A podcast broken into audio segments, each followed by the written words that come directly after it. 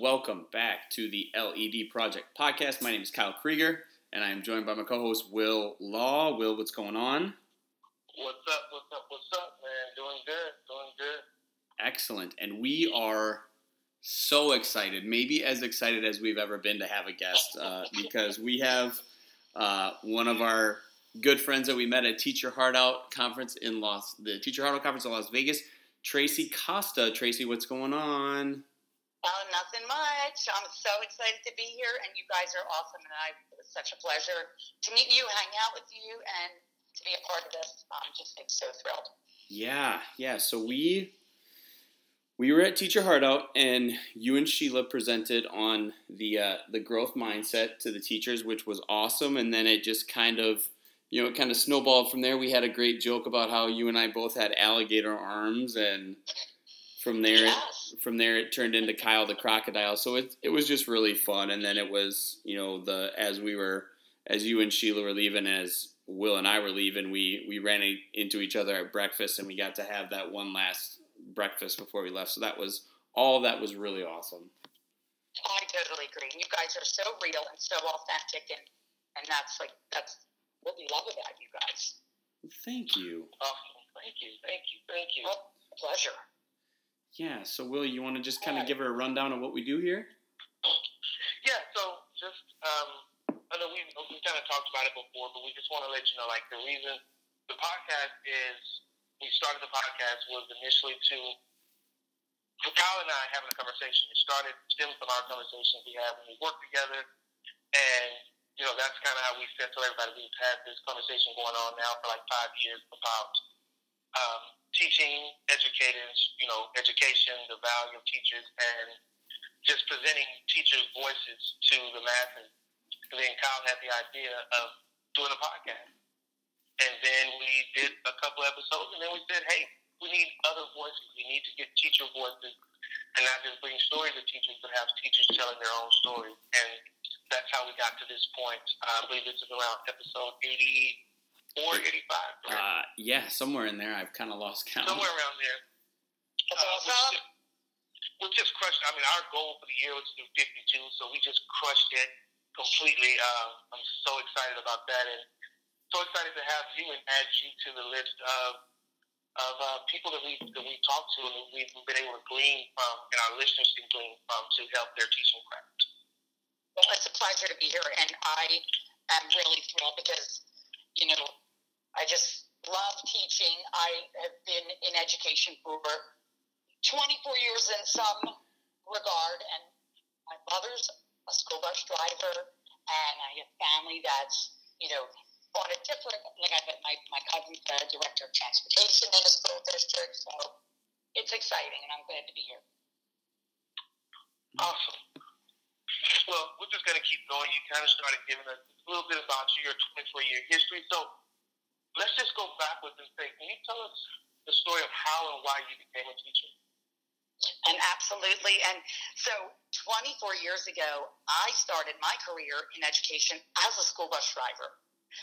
And later on, yeah, so later on, my mother joined me and she was my assistant on the bus. And then later on, she wound up uh, receiving her own license. But so I started my career, I was driving students, high school, middle school students that had emotional disorders um, to and from school. And it really was that it was a couple years that I did that, and then I realized that you know I was making these connections with these kids on such a deep level, and I was only with them some of them a half an hour a day, you know, others maybe an hour, but it was really because of those connections that I did make with those students. You know, they had made such a profound impact on my life that I really decided that I can reach more students if I went back to school and became a teacher. So that's how it all began. Started, you know, a couple classes here and there. I had at the time I had three little kids, and um, yeah, so that's how it all began. Wow. Awesome. And that, you know, I often tell my story of starting out. Um, I say, you know, I started out coming up the ranks as a teacher. I came in as a uh, teacher's aide. Well, actually, first as a substitute teacher, Yeah, and then became a teacher's aide. Uh, then became an inclusion teacher, got certified, and then had my own classroom. But you came a totally different route and came from being a bus driver, which is, I think, is interesting because I don't think I've heard anyone's story of being a bus driver coming into the classroom. And you know what? Yeah, right. And I learned everything about management, you know, and safety right on there on that bus. Right, right, right. I mean, it's the same perspective, the same principles that you would require on a bus is the same, you know, providing a safe environment that you want in your classroom and respecting kids, building rapport, um, knowing the kids, what stops they get off of, who they should be. So the same skill set, but it's just amazing that you really came up through the ranks and saying, hey, look, um, driving is good, I connected, but there's something deeper that that's calling to me, and I think that's awesome. Yeah, well, thank you so much. Yeah. Oh. So, what is the value of a great teacher? And Well- what is value? Okay, I think you know a great teacher can really change the trajectory of a child's life.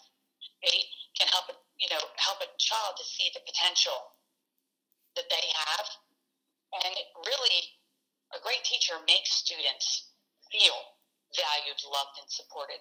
And maybe when you know they don't feel that way themselves, you know, kids bring a lot of you know baggage with them, unfortunately, in, in this day and age. And you know what teachers can do socially and emotionally for students is just as important as what do for them in terms of academics. So, you know, I believe that there is nothing more important than how you make a student feel at the end of the day. That's what to me, you know, that's that's where that value piece comes in is how you're making that child feel feel so they can succeed in life.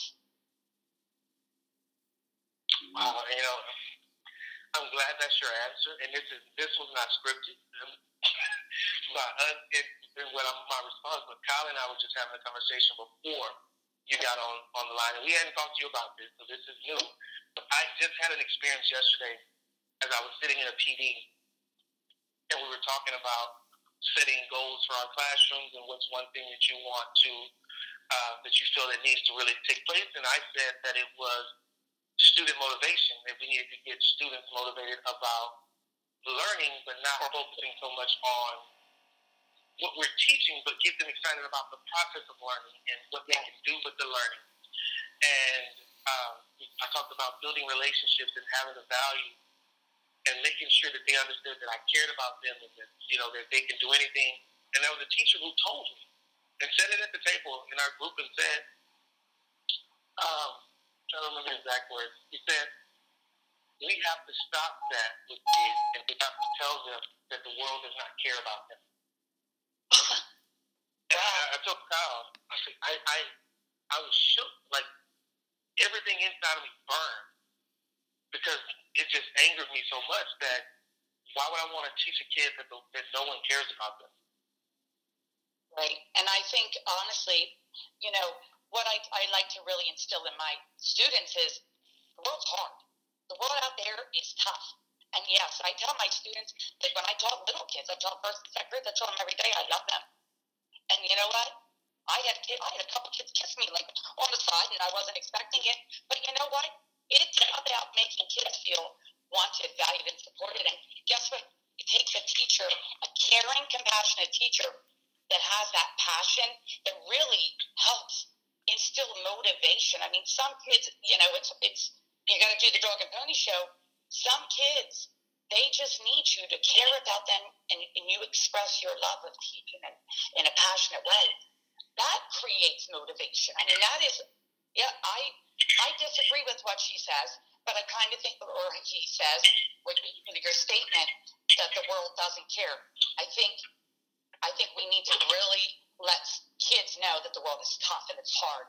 Because when you think about this generation, a lot of kids are coddled. They feel entitled, right?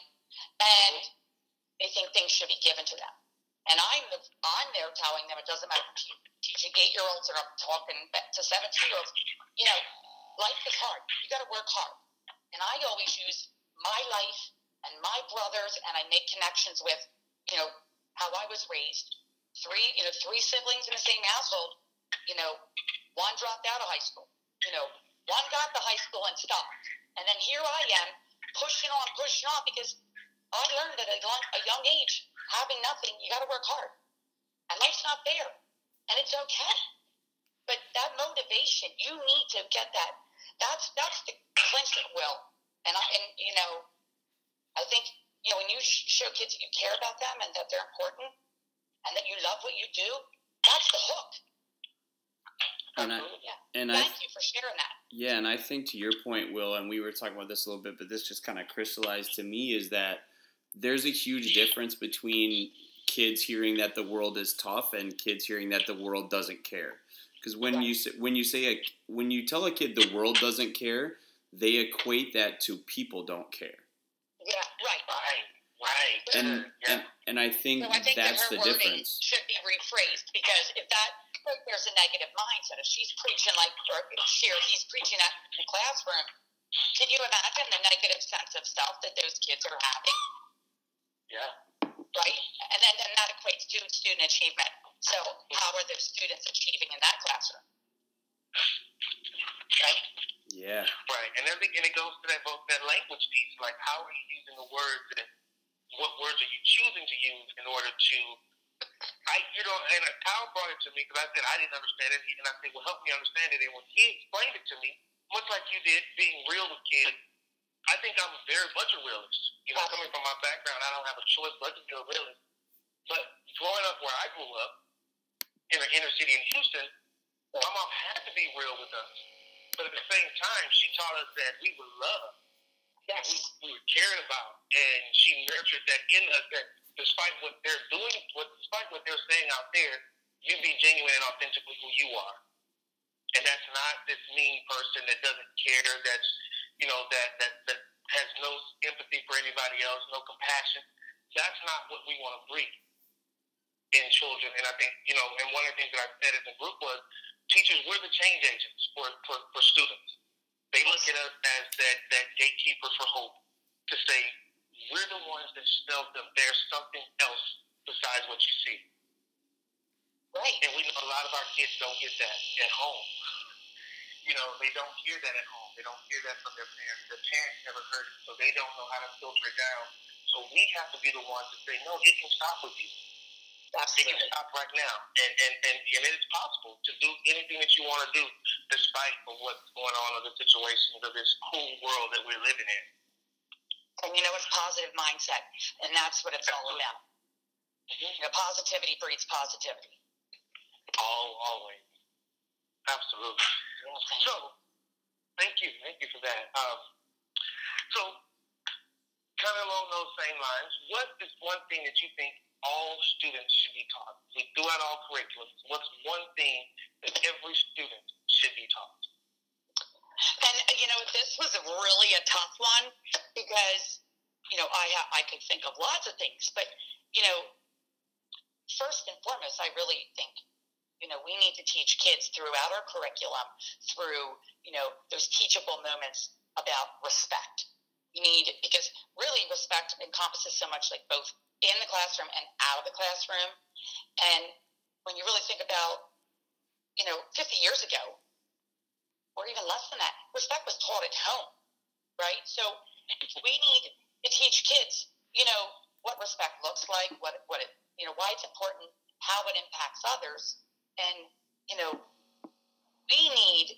And one of my biggest things is right here, like we're, we're PDs or faculty meetings, and they're talking about kids and you know their lack of respect, but we need to be the pillars of examples, and mm. you know, in order for teachers to be respected, we need to show respect to our students. It's reciprocal. And, mm. you know, you get what you expect. So I think respect, that's what, that was number one. But, you know, I was torn between saying respect and empathy because, like, my philosophy is the world would be a better place if everybody was more empathetic. And, and again, like, kids, parents are working. You know, we have, today most parents, two parents, have to work to survive. Parents are busy, kids are busy. They're doing sports and all these extracurriculars, and the demands of you know homework on top of it. Also, I think a lot of these you know life skills, you know, they're, they're not taught like they were when you had a parent at home every day. You know, so I think empathy was like I think it's 50-50 because em- empathy is really there's many facets of em- empathy, but you know I think empathy, if we teach kids what empathy is, what it looks like, and really, it's it's really going to help kids to be more tolerant and compassionate of one another. And I think, you know, we need to seize those opportunities, those little teachable moments, and talk about empathy. And, you know, when you really, here's the, and this is why I was torn, because when you look at the statistics regarding like school violence, many of those perpetrators, I just did a big research article on this, you know, those perpetrators, they felt isolated. They felt alone, which, you know, many of them have like displayed characteristics of depression and or disconnect from others. So if we really, children learned at a, lot, a young age about the importance of empathy, I believe schools will be happier, you know, safer, and, stu- and, and children, our children would achieve more at, at greater levels, greater levels. And, and and to your point, I don't I don't think you can really have respect or empathy without the other. I think inherently in those two things, the other is included. I mean, because if you really respect people, you'll have empathy for them because you'll understand Absolutely. that they're different. And and yeah. I, I I don't. I mean, for me, I love both, but I, I really feel like if if you're doing either of those right, you're probably doing both right. Right. But again, like I think like teachers, you know, when I'm having conversations, and you know, the biggest thing is that we're busy. We're all busy, right? And you know, there's a lot of people that are opposed to teaching kids social and emotional skills. Like, but you know, we need to in this in this you know day and age. I, I, you know, I think it's interesting that there are still people and administrators and directors and superintendents who believe that you have to push the curriculum and so what with the frou-frou stuff. You know, that, that they, they consider that, that, that type of mentoring students and mentoring, uh, and, it's, and it's like, this is reality they view that as, you know, they're supposed to get that at home. But as teachers in the classroom on the front lines, we know they're not. Yeah. And, you know, and, and, from the conversations with the parents that they're not.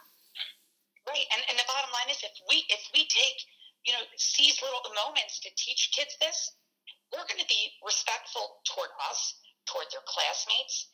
They're going to be happier, and then when you look at their achievement data, they are going to achieve at higher levels than others. Like that's why the whole classroom community it, it's key when you have a you know a positive, safe classroom community.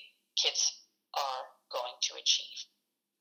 And that reminds me of of when we were you know in Las Vegas and and Gerry Brooks was talking about you know with parents too and kids like how much we underestimate that parents and kids both just want a safe environment.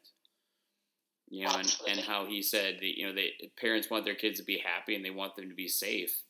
And if you're not teaching the social and emotional things, that you know, respect, empathy, those things, you can't you can't feel safe because I think especially in the world we live in now that is so public and is so out there, you know, when when I know as an adult as a person and and especially too like there are certain things I only share when I feel safe and when I'm around people that people that I know are are not going to you know share the things that don't need to be shared you know and and as teachers I think it's getting more and more important that we discern the difference like that we understand you know whether it's our colleagues or whether it's our kids or or whatever it is you know we does you know we're discerning with the information that people share with us.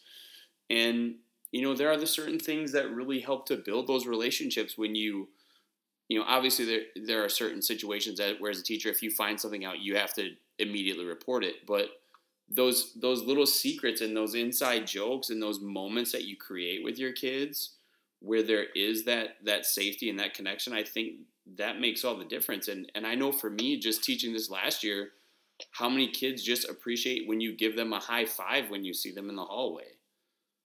Like right. it's it's those kind of moments that really make the difference. And and and like you said, and you you the two of you are so far beyond in the research category. I don't want to quote quote any research, but we know that kids do better when they're in that safe environment and they feel you know like they're loved, like you said. And you know what, like, and you think about it, and I'm in a testing grade this year, and you know all the demands about the you know the high stakes testing. But and I tell my students, you know what, honey, you know it, it, it's about growth, and it's about doing your best, and it's always about doing your best. But in 10 years from now, kids are going to remember how you treated them, how you made them feel, not about their score on the state assessment. And I tell my parents that, like, as well, I share with them, like, I care about your kids. You know, I want what you want for your children, I want the same thing in return. And I treat my students as I do my own children. I have very high standards of excellence. I am hard, but I love them and they know I believe in them and I support them along the way. And I, that's just something that's me a little emotional. Yeah. Yes. Yeah. So all, along those same lines, Yeah. Um, what is your got take? my there. Sorry.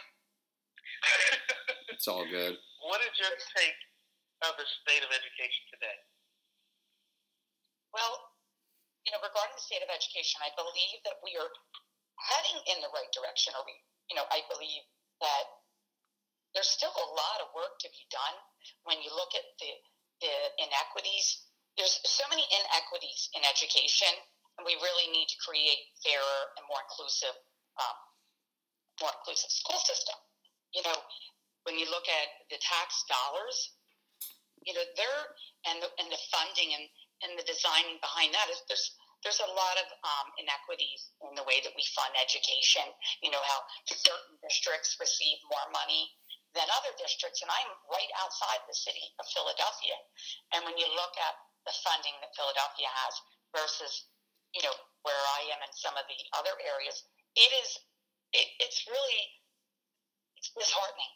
It really is. I mean, I have a best friend who was a, a teacher and an administrator in Philadelphia, and she said, you know, some of our bathrooms don't even have doors. It's those little things. It's like here's children that are, you know, six year olds, seven year olds going to bathrooms with doors, without doors. It's simple things like that. So I think the funding piece is huge. That we really need to, um, you know, really start to zero in on that. And also, I think that we need to look at redesigning schools that will help prepare students for 21st century careers. You know, when you think about our, our learners, the learners that we're dealing with today, you know, they look a lot differently than kids just from 10 years ago. You know, we talk about like technology and also think about safety. You know, we need to redesign schools that are safer. You know, we need to put more funding in place for um, safety measures because schools are supposed to be safe places to learn and grow, right? And we really need to invest more and in these safety features because of Mm. you know our kids are coming to school. Many kids are afraid to come to school. You know, feeling schools are supposed to be safe places. You know, so we really need to invest in school safety and in funding and making it more equitable. Mm. And I think you know that's that's just it's frightening, but you know that safety is reality. And look at the you know look at the world around us. Well, yeah, and, and you know after Parkland, and then you know there was the shooting, you know that hit close to home down there uh, on the south side of Houston. I know as an educator, and Will and I talked about this. Like that was the first time that I ever really felt unsafe. You know, and I'm in, and I'm in a very, um, you know, kind of middle class, safe, you know, with small town Wisconsin, you know, where most people aren't locking the, you know, they're they're not locking their doors and they're not locking their, you know, their cars. You know, it's one of those places. But it, it was the first time I was really like, man, this this can happen anywhere. I think that's the bottom line. Like, nobody wants it to happen, but the sad reality is, is that nobody's safe. We, you know, you could put all these measures in place, and and it's just really scary. But we need to be more proactive and, you know, act as if it could happen. You know, not wait, not sitting around a wait and see approach. Like we really have to invest because you know you think like like you just said, Kyle. Like this, you look at the statistics. I mean, years ago, I'm I'm not far from Lancaster, Pennsylvania. When you see, you know, when you read about you know what happened in the schools, uh, school up in Lancaster, Pennsylvania. My goodness, like a rural, you think a safe, you know, a safe area, and then you see what happens. Like an hour around, it's it's, it's the sad reality, and it can happen anywhere. Right. Absolutely. Absolutely. Um, so, what is your philosophy of education? Well, you know, when I think of like my philosophy of education, you know, what what I think of and who really stands out to me is I really a lot of what I believe revolves around what Rita Pierson spoke about in her in her TED talk. Every kid needs a champion, and if that haven't seen that, I like every teacher, new teacher, everybody should see that because really, essentially, what she said is that kids don't learn from people they don't like. So for me, my philosophy of education is really about relationships, and you know, I wholeheartedly believe that you need to take care of the whole child and make sure all of their needs are met. This touches on a little bit of what we talked about earlier. That you know, I think my big wake up call is they're really being a part some some facet of education in 24 years is you know some kids come to school ready for their education needs to be met, right? And you think about some of the kids that are the superstars in their classrooms. they're you know they're well behaved, they do well, they do their homework, right? Well, those kids, they're most of the time they're coming from uh, homes where their basic needs are being met by their parents, by their families. And then you think, okay, some some kids are coming to school ready. Uh, some kids are coming to school, their emotional needs need to be met first before we can even touch on the academic needs. And you know, I have many conversations with my colleagues about this, and and I, you know, you think about also like some kids need to come to school for their social needs to be met so when you take that all into consideration, we need to really recognize what each and every child needs. So it goes back to relationships. Like it's always going to be about relationships. And Kayla Delta Capital Teaching always talks about relationships. Jen Jones, you know, Hello Literacy, relationships. We really need to, you know, recognize what does each child need, right? And because in order for kids to you know, to have academic success, their needs need to be met. And it might not be in the order that, you know, we would like, right? We meet their academic, their emotional needs, their social needs, then we can meet their academic needs. And I think as that's something that is really I'm really passionate about, because not only about relationships, but what does each kid need? And I have that's why I take the time I invest in my kids. And once I can meet their emotional needs, with their social needs, then you see them start to soar.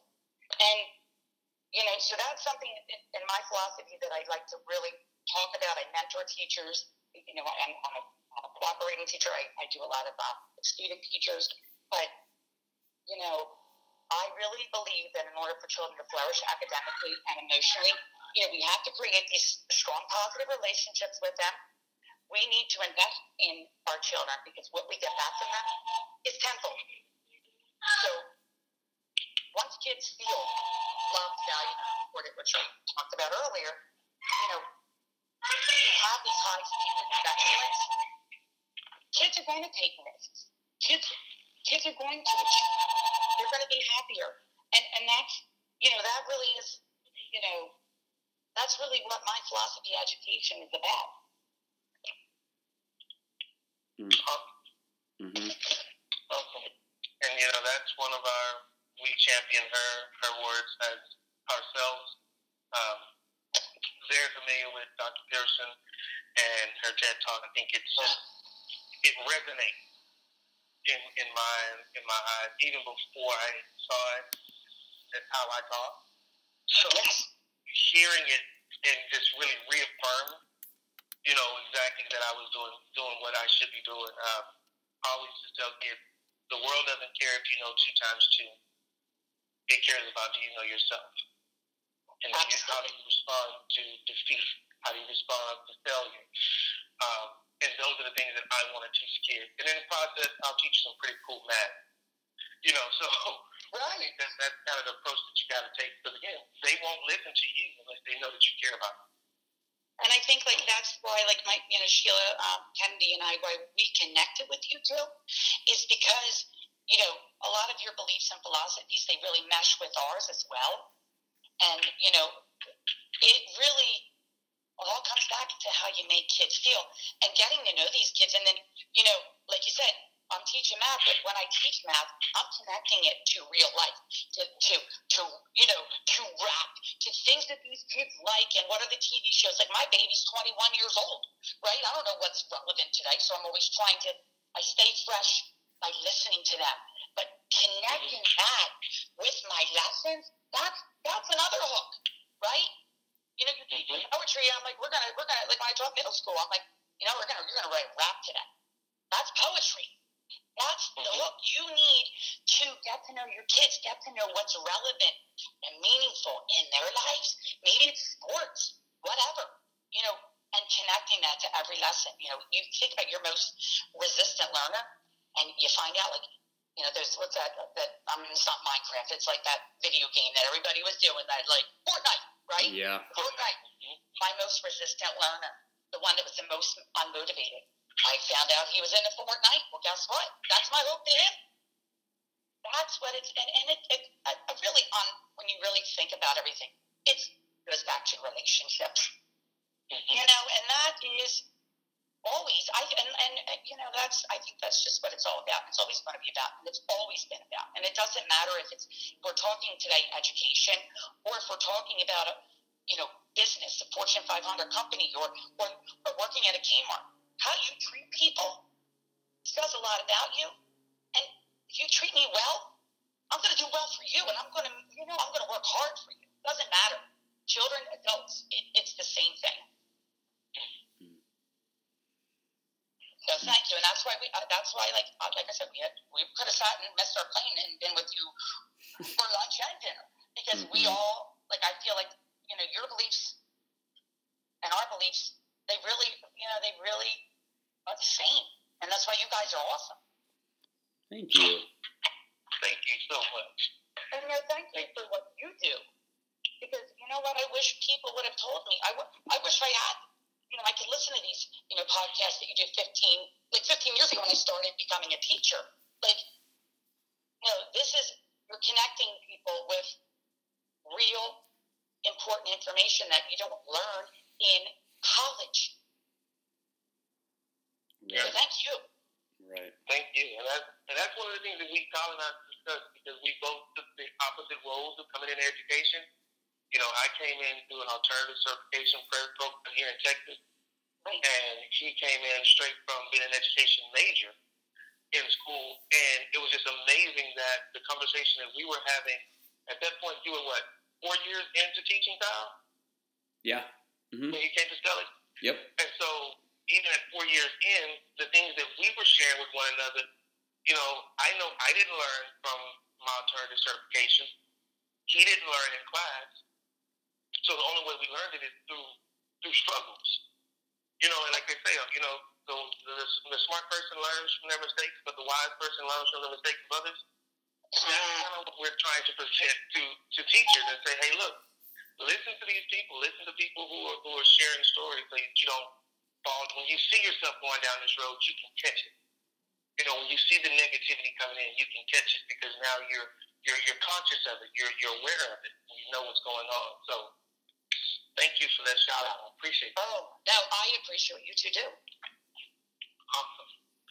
So let's shift gears a little bit because one of the things that really connected with me with you is that you talked about the growth mindset. Um, so can you talk to our listeners a little bit about the difference between a growth mindset and a fixed mindset? Sure. And, and you know, two years ago in August, again, I speak about my friend Sheila Kennedy. Um, she's a colleague of mine. We attended a conference in Penn State University at Altoona, and it was all about positive. You know, the theme, the general theme was positivity, and you know, we heard about growth and fixed mindset, and and you know, I was really interested and did a lot of research on it, and it just really is something I'm very passionate about. But a mindset really is a you that you have yourself of yourself as a learner, right? And, and when you think about it, it really affects all the decisions you make about your learning. And it's so so a growth mindset is the understanding that we can develop our abilities and our intelligence through effort. And but so when you think about when I think about education and I think about how I was raised, most you know, um, I'm older than you two gentlemen, but I was raised in a fixed mindset educational system, and you know, I was at a very young age. I didn't feel smart because my teachers told me that I couldn't sit in the front of the classroom because I wasn't the smart one. And, you know, when you think about that, and then, you know, that stays with you, right? And I never really felt smart. I, and, and to this day, I still dis, I discredit when people say, oh, you're so smart. But I, you know, I view myself as a hard worker. So this, talking about growth mindset, and, and it's a simple belief that intelligence is malleable. And if we, you know, we can, you know, better equip children for challenging tasks and difficult subject matter if we talk and teach them about, you know, growth mindset. Uh, you know, a growth, having a growth mindset really creates a love of learning and resilience that is essential for achieving goals. And, you know, whereas like a fixed mindset believes that intelligence is fixed. And it goes back to the way that I was raised. Many of my teachers were fixed mindset teachers. And, you know, because they didn't know any better. So when we talk about this, this concept of growth and fixed mindset, this is 30 years of research, you know, so hundreds of studies have found that, you know, intelligence is not a fixed trait. So that's, you know, and that's something I'm really passionate about because as a teacher, you know, having lived that and having been told I can't sit in front of a classroom because I wasn't smart, you know, I've always was a hard worker and school never came easy to me. So I can see why I was told I wasn't smart. That's why this whole concept is really important to to learn about, to and to teach our children about it, because you are what you believe. You know how others perceive you. That you start to believe it, and that's why I'm really passionate about it. Mm.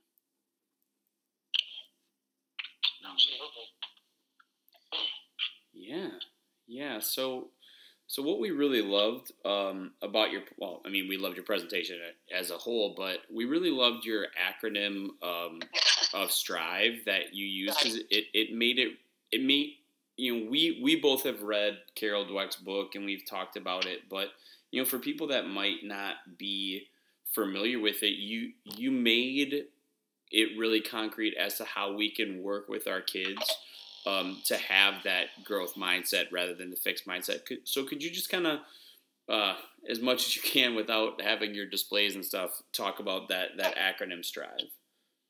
Right. So you know, first of all, you know that whole acronym piece, I have to you know give props to my you know my friend Sheila because she, you know we do a lot of presentations and you know she has helped me to you know come up and develop these like acronyms as quick ways, like kind of like mnemonic devices, to you know to teach and to remind you. So that's how that whole strive piece came into play. But really, um, after researching growth mindset for myself, you know, that's what my dissertation work is on. You know, that strive, you know, strive is really like a framework for teaching about the mindset. So, you know, using those letters, you know, S, you know, stands for setting high expectations. You know, in order to, you know, create this growth mindset, community. You know, you need to set high expectations as a teacher for all of your students all of the time. And, you know, before you can do all this as a teacher, you need to recognize what is your mindset. And, you know, there's all kinds of assessments online that you, you know, read the book and, and they'll give you some more, you know, information. But, you know, so you have to be a growth mindset teacher in order to teach this to students. So that S set high expectations all the time for all of our students, not just for some of our students. And um, T, you know, and that it's about teaching the mindsets. We need to teach the mindsets, all about the mindsets to our students. And, you know, so they can get an understanding of what it is, why it's important. And R is for rebel and risk taking. Risk taking is huge in the growth mindset piece because, you know, we want kids take risks, to do difficult work, right? So we're, we're hiring our expectations. We're giving them harder, more difficult work, but we're going to, you know, we're going to set the stage to, you know, to help them feel supported along the way because, you know, a fixed mindset, somebody with a fixed mindset, they make a mistake or they fail, they give up, right? And, and that's how her research was developed about struggling in kids that did puzzles. So that are for risk taking kids need to revel in it. They need to have opportunities to fail and, and to do things difficult. And then I is for important words. And, you know, the important, that important words, like our word choice really does impact our mindset. So, you know, words are hurtful. You know, and think about some, you know, kids come in, you know, saying things like they're, they're stupid, they're dumb, you know, I, I, I stink. But those words have a harmful impact on your life. So you need to reframe the words that you, that, you know, that, that you might have used before. We need to teach kids how to reframe words to help create a uh, like a positive self image. Because you know, when you're struggling and things are difficult, and it goes back to again, you know, we need to be real with kids. You know, and life's hard. I mean, I taught first graders, and I taught them life's hard. You know, everything that I teach kids relates to their future. You know, I always make that connection to your life, to a job, to college. You know, we need to teach kids that when you know when things are hard and when they're struggling, if they tell themselves positive words, it helps them get out of a slump because words are powerful. You know, so that's that I. And then moving on, V, again, we talk about relationships. V is for value, the value of relationships. And, you know, how do, so when you think about relationships, we must develop positive relationships with our students first before we can have them create, like, develop their own positive mindsets. So, you know, like I said earlier, you know, kids don't learn from teachers they don't like, right? Well, mm-hmm. those kids aren't going to put forth effort. They're not going to care. They're not going to take risks, right? They're not. We're asking kids to be vulnerable with this growth mindset, right? And if we don't take the time to really get to know kids on a personal level, and and you know, go out of our way for children, they're not going to do these things. And the, the cool thing about growth mindset is, you know, there is 30 years of research that shows if, if you develop and you cultivate this growth mindset in your classroom, in your life, like there is research that shows that students achieve significantly higher at higher levels than their peers. So, you know, it goes hand in hand. Having a growth mindset and achievement goes hand in hand, right? So that's why those relationships, like we need to make bonds with kids, you know, and think about it. When I taught middle school, you know, the most, like I think of like the most difficult students. And, you know, it's hard you have a, a, a hundred kids in your class. And what I would do is I would highlight two or three kids on my, on my roster and every period, I would take two or three minutes, walk around, how, how was your day? What's going on? What are you doing tonight? Like taking those little opportunities to really invest in them. And, you know, because it's about quality, it's not about quantity. But, and, and, and using those important words when you're having those um, opportunities to get to know them, they, they start to believe it. And, and, you know, words are powerful. And that's what I said at the, my presentation the last letter E is for embrace. Embrace the power of yet. And that is like one of the most important words in this whole growth mindset, um, you know, research. We need to talk about the word yet. Yet really helps kids to overcome obstacles, and it, it means that you're not giving up, right? It just means that, you know, that you're going to do it, but it implies that you're going to do it in the future. So, you know, whenever you see a kid struggling or you know about to give up, just tell them you know you haven't mastered it yet, and that's why it's important for you to be real with your kids. You know, share with your kids think times that you failed, times that you struggled. Mm-hmm. So you know, you know that this is something I'm extremely passionate about, and you know, my friend and I we did a, th- a 30 hour, um, a couple 30 hour courses in our district about growth mindset, and we really could do a whole semester. Like, there's so much, and you know, if your listeners aren't familiar, I really, really encourage them to get Carol Dweck's book because you read the book, and it's not only like that's the thing. It's not only important for education; it will transform your life, the way you look at others, the way you look at your relationship, your own children. You know, coaching, whenever you know, in every facet of your life, it comes into play, and that's why it's it really is. Uh, it's just something that I, you know, I preach. I believe in wholeheartedly because it works. And you know, positive psychology. You know, when you think about like the role of positive psychology, and, and, and there's a big push for being more positive because research shows like it, you know, people that are positive live longer, they're happier. Like it's just I could talk about it forever and ever and ever. But you're a lot of time. Nor do we probably have enough batteries in our cell phones and our you know technology. But um, the Strive is a model, and it's just you know a way to you know, to, to a framework. And, and if your listeners are interested, they can reach out to me. And, you know, I would share what I have, and because I love it. Yeah, you know, and what stood out from your story is, and, and I can think back to back to times like this, where I felt I, you know, whether it was my intelligence or something else like that, my skill sets were fixed to where I th- this was just how I was, or this was just how I was always going to be, and and when even as an adult, because I mean, it's probably only been, you know, maybe two or three years since I read that book, and he and I have been talking about it a lot. That I understand that the progress I make towards that goal is way more important than any measure of it. And, you know, we still have a hard time, or I, we, I have a hard time, you know, even with what we're doing now in in trying to measure ourselves against other people and you know trying to say well if we you know we'll we'll all always only be this. And you know for me it's like when we're at, when i'm trying to learn how to edit video or, or the different things we're trying to do to help teachers i have to remind myself to say the word yet. Like i'm not super great at editing video yet but i'm Absolutely. but i'm but i'm learning and i'm growing with each time that i do it.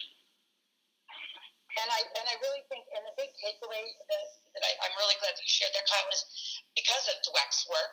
Really, you know, there's no limit to what you can learn. You know, we all have the capacity to be great at anything we put our mind to. You know, contrary contrary to what like people might have thought about years ago or even last week, right? And that's why this this concept and like that word yet is so transformational because you start to believe it. And it also puts things in perspective, like you said, like, all right, I'm not a master at it yet. All right, but I'll get there.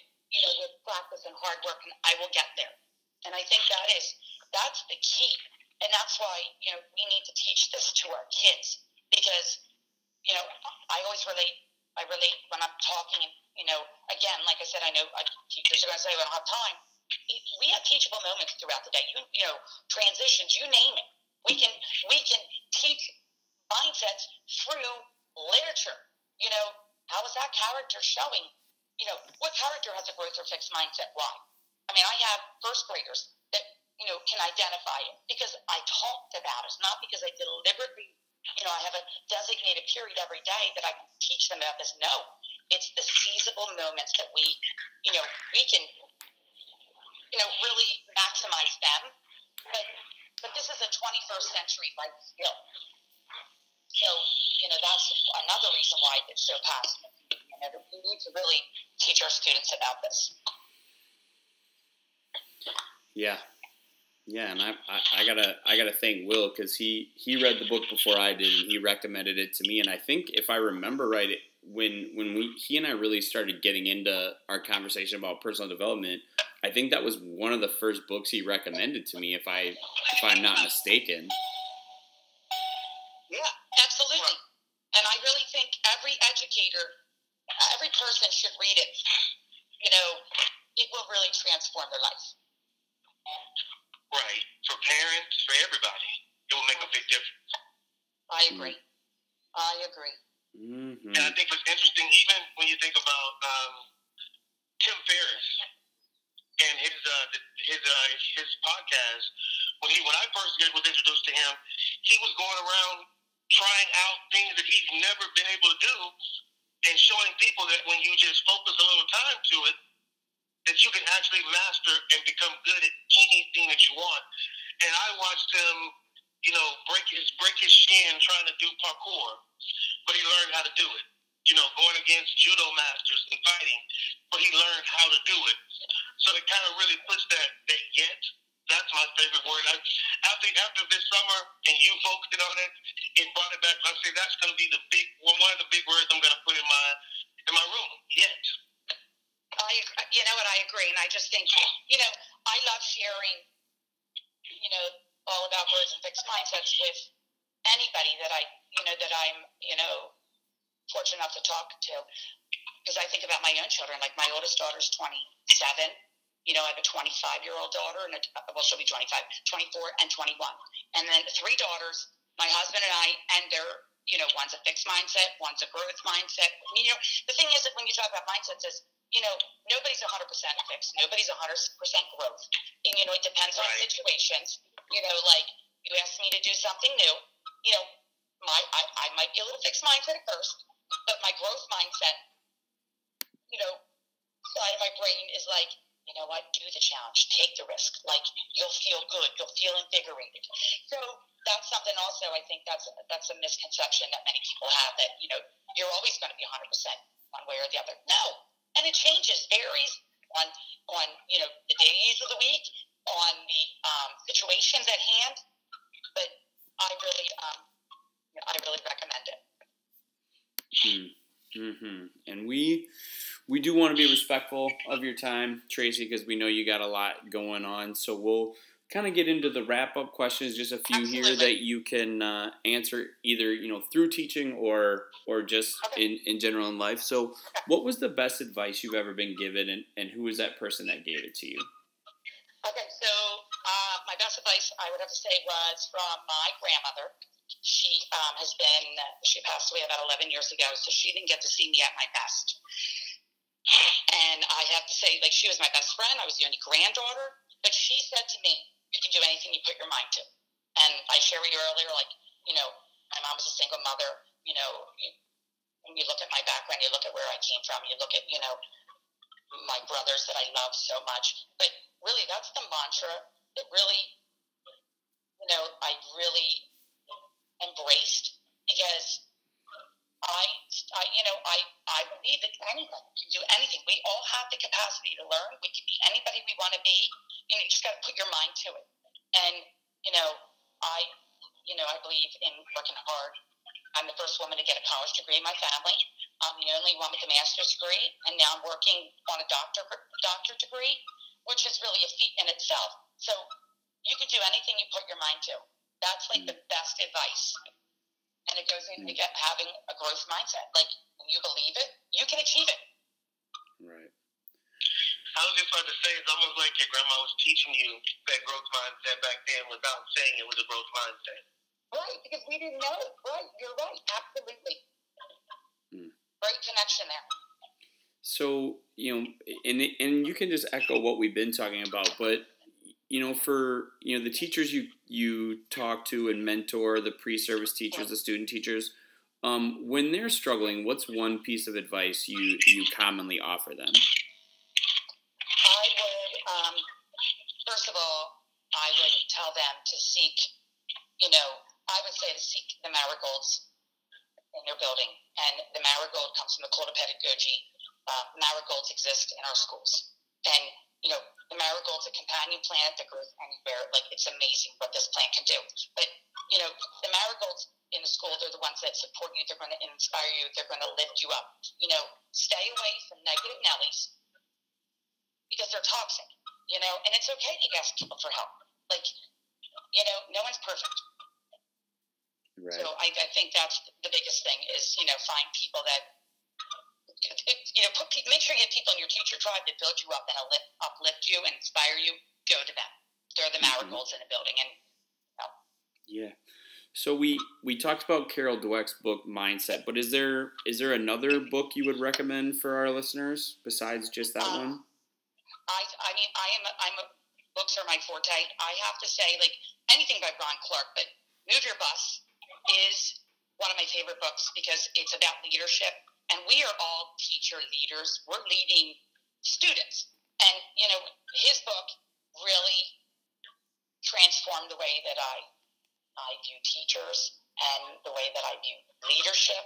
Um, and I also, right now, currently, I'm reading Culturize. I read it last summer, reading it again because I'm getting for my in my school in August. Um, Jimmy Casas, I hope I said his name right. He's mm-hmm. coming to our school, and I am like so excited. But I am an avid reader. Anything by Dave Berg, um, like Burgess, anything he produces or you know puts out, and all the teacher and his teacher tribe, the ones, you know, like Teach Like a Pirate, Love It, The Wild Card, like um, Kate um, Hope and Wade King, very inspirational books. But I, I, and again, like you said, mindset, like definitely. Mm. All right, Tracy, what's your uh, proudest accomplishment to date? Um, I would say probably, you know, my proudest accomplishment. I would say either my three having you know three my three daughters. My oldest daughter is has a master's degree from Thomas Jefferson University. She's a microbiologist. You know, and looking at my daughters and looking at you know where they are and how successful they are and their drive and their ambition. You know, because at a young age I instilled you know that whole work hard, you know, mindset. You know, um, I would say you know my daughters, you know my between my daughters and my relationships that I have with my, my husband. It's 30 years we were together. This year, 30 year anniversary. Wow. Um, mm-hmm. Isn't it? And then you know, I have a friendship with you know my, my two my two best friends. We have a 35 year friendship. Kathy and Linda, they're my best friends through life.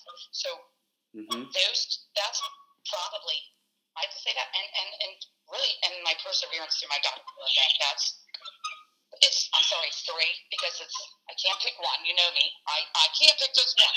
Yes, ma'am. I I mean I could probably pick a lot more, but I would think that they you know those three are the my most proudest accomplishments. Awesome. Awesome, and and I don't know if we we talked about it on the podcast uh, or not, but uh, the picture you posted on your anniversary is maybe my favorite thing on Instagram. You know, let's talk about the Aqua Net. Like, you want to talk about safety? Like, I was a safe walking safety hazard. I was, a, lordy, I was so flammable, and probably my clothing was highly flammable, along with that gallons of Aqua Net hairspray. And uh, I was an AD girl. So. hey, but it was it was fitting for the era, so I was. Oh, it was perfect. It was yeah, and and. For, for our listeners that don't follow you, your your Instagram is Proud Teacher Moments. So if you have if you don't follow Proud Teacher Moments, listeners, you should go there and and just scroll down a little bit, and you'll find the picture of Tracy, and and you'll know it when you see it. So so. That was big time. It's. So we uh before we ask you the final question, Tracy. We gotta. I mean, it's this is a special thank you. You know, we we thank all our listeners, but I mean, just the fact that we haven't even known you guys a month, and and we've gotten to be so close, and you've supported us as much as you have. We uh, we're we're super appreciative, not just of you coming on the podcast, but of you know the relationship we have with you and Sheila, and the fact that you've been so so helpful and supporting of what we do. But I, we, you know what, we thank you, and like I said, it goes back to relationships and you too are so genuine and so authentic and you know we value what you do for teachers. And you know and, and the thing is like and you think in this day and age and social media and everybody's trying to be somebody that they're not you're you know you guys are living proof be real.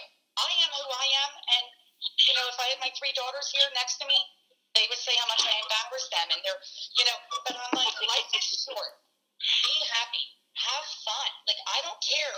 It took me 40 years to realize I don't care what people think of me. I'm happy. I'm me. And it's okay. Embrace your crazy, fun, wild side. And you know what? Never grow old, right? Be, be Mhm. fun. Be useful. Have fun. And I think when you look at people and you look and see, you know, people that are happier, they look younger. They live Mhm. longer. They don't go to the doctor. Like, there's research to show. So, thank you because you guys, we feel the same exact way about you guys. Like, you guys are just the real deal. And that's what our kids need in the classroom teachers who are real. So, thank you Thank both you. because we are very fortunate and, and you make those connections instantly with people is very rare, but we, we adore you too. Thank you. Thank Thank you. you. Thank you. So, Tracy, the, the the last question we want to ask you before we get you out of here is: When it's all said and done, what do you hope your legacy is? Okay, I'm trying not to get emotional because I'm a very emotional, passionate person, but I really think just hard work pays off. You know, you can do anything. Going back to what my grandmother said, you can do anything you put your mind to. It doesn't matter where you came from. It doesn't matter, you know, what your ability or disability is. You can do anything, and and and never ever give up. So I want people to think of how hard I worked, and I never gave up and I was always kind and positive, and really, no matter what, I I I come from a lot of faced a lot of adversities through my life, but I was always positive and happy and grateful. I will, and I think that's really my lasting legacy is you know hard work pays off. And Mm. my friend just sent something, and he recently saw in Philadelphia it was like a, um, a sign that said, "Good things come to those who hustle." Mm-hmm. Right. Right. Well, So again, that's- That's it. thank you, thank you so much, and and I know this. Not only will this not be the uh, the last time you're on the podcast, but we're you know trying to fix our schedules around to to catch up with you and uh, you and Sheila as soon as we can. But again, thank you so much for uh, for taking some time and and pouring into our listeners. And, and thank you for having me. And like I said, I really could. You see, we, we had a breakfast. It was probably three hour breakfast. You guys, awesome. Yeah, it went into like it was brunch and then like lunch. Right. But then it would have become lit. If we would have stayed, we would have missed our plane. It would have been winter. But Right. seriously, and Absolutely. what you're doing. And keep Awesome. doing your thing. And you both shine very bright and, and doing your thing because you both are awesome. And thank you again. It was my pleasure.